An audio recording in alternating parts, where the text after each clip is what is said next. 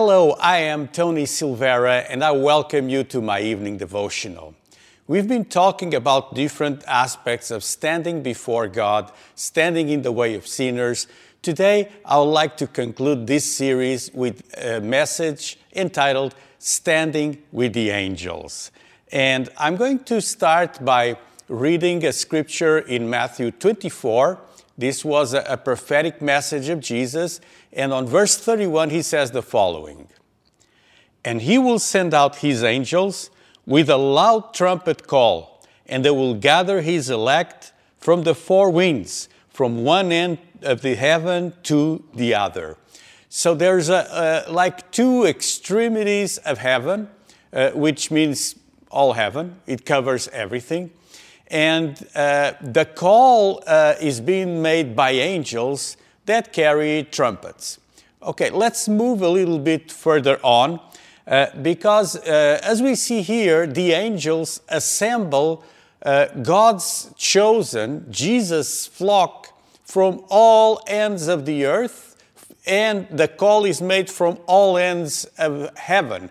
So it's like a global call uh, from the angels. Uh, uh, as we move further, let's uh, read in Revelation chapter 8.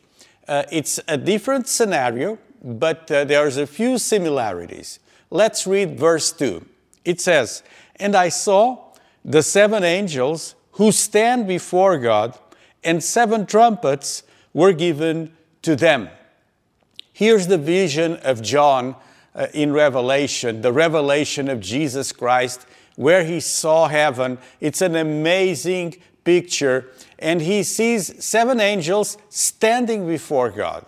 And those seven angels are given seven trumpets. I'm not saying it's the same angels uh, uh from the previous passage, but I want to tell you that they also will be involved. A similarity point is this one.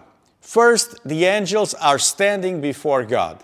Second, they're giving, uh, tr- given trumpets, and so those trumpets allow them to perform different tasks. A trumpet is a symbol of the voice of God, and when God speaks, things happen. God spoke, and the world was created.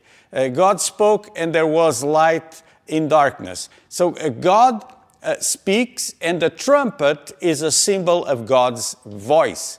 Uh, so the angels receive these uh, trumpets in order to perform God's commands.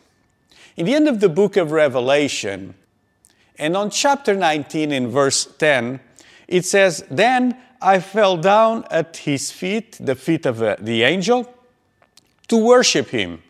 But he said to me, You must not do that.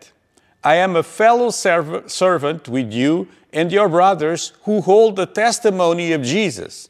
Worship God, for the testimony of Jesus is the spirit of prophecy. It's such an interesting uh, passage. Here we see John.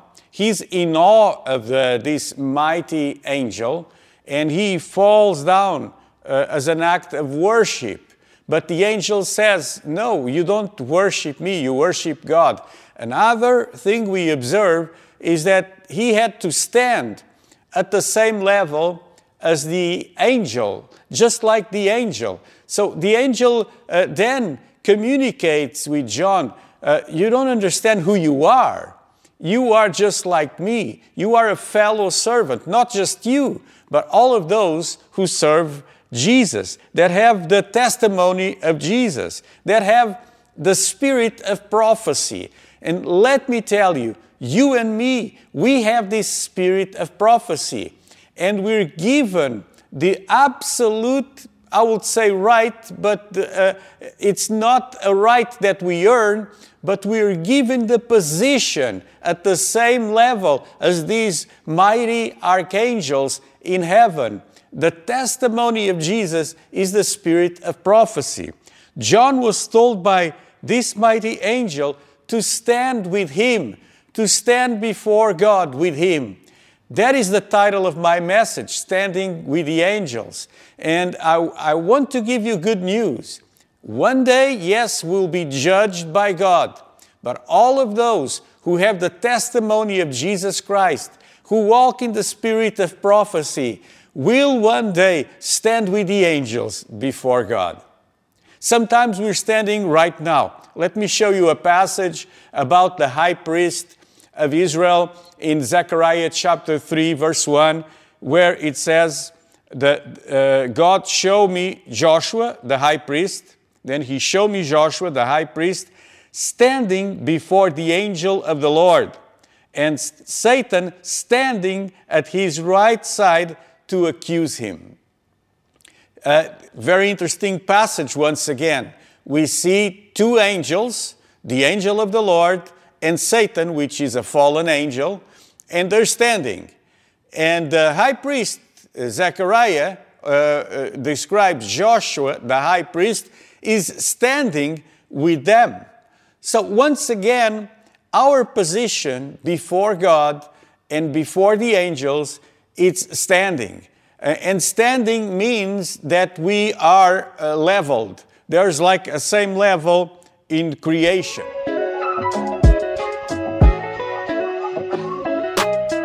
Very often, when we arrive to church and we start a service to God, the preacher or the worship leader will say, let us all stand. And as we listen to this expression, we stand. I want to tell you that Jesus stands in God's presence. He stands because he has trodden death and the power of the evil one underfoot. And at the end of this struggle, he is the one who stands upright, the one who remains standing. This standing is also an expression of readiness. Christ is standing up at the right hand of God in order to meet us. He has not withdrawn. It is for us that He stands. And in the very hour of anguish, we can be sure that He will set off and come to us, just as He once set off from the Father and came to His own across the water when the wind waves were overpowering the boat when we stand, we know that we are united in victory with Christ. And when we stand to listen to the gospel, it is an expression of reverence. When this word is heard, we cannot remain sitting. It pulls us up. When we worship, we are called to stand. It demands both reverence and courage. When He calls us to set off in some new direction, and to do this, we will carry it into our lives and into the world.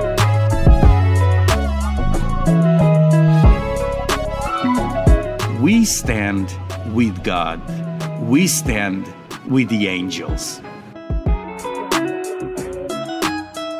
Now, something that I mentioned to you about uh, also during this week in one of my messages uh, was uh, standing before God for judgment. And let's read the passage in 2 Corinthians chapter 5 and verse 10. This is the New Living Translation.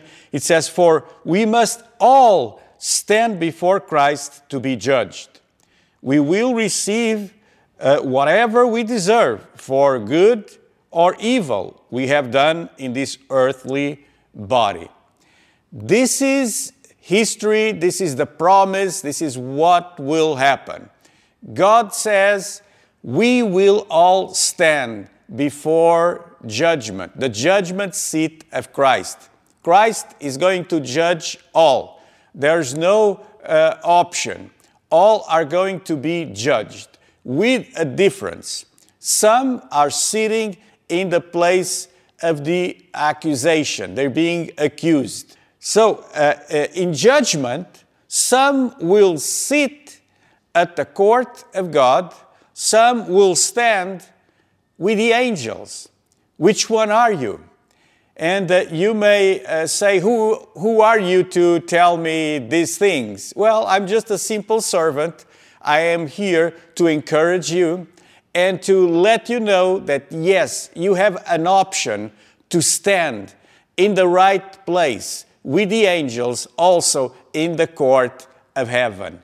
God loves you so much that He will not look into your flaws. He will not look into your sin. He will say, Your sins I remember no more. You have been forgiven. Receive this forgiveness of God and receive also the privilege. I call it a right, but it's kind of a privilege defines it better.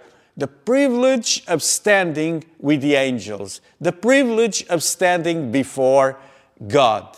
And it's not because you're a hero, it's because Jesus Christ, your hero, died for you in Calvary 2,000 years ago. He purchased you with the precious blood of the Lamb. And because of that, you can stand before God and you can stand with the angels. This was my evening devotional for this week. As usually, we'll do a short pause during the weekend. Every weekday, I am here at 9 p.m. God bless you and see you here this coming Monday.